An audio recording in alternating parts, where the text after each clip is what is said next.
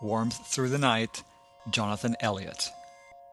Jonathan Elliott investigates and utilizes the imagery and symbolism of technological ideology and mythology, and how these images and symbols reinforce a sense of dominance over the environment and the rest of humanity.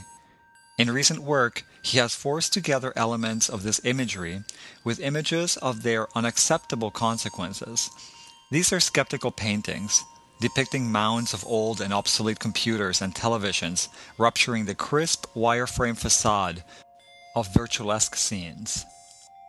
Computers and televisions, these amalgams of plastic, heavy metals, and other toxic wastes, these transmitters of fantasy, ideology, identity, and creators of virtual worlds, are depicted as accumulating waste in the process of becoming toxic nightmares.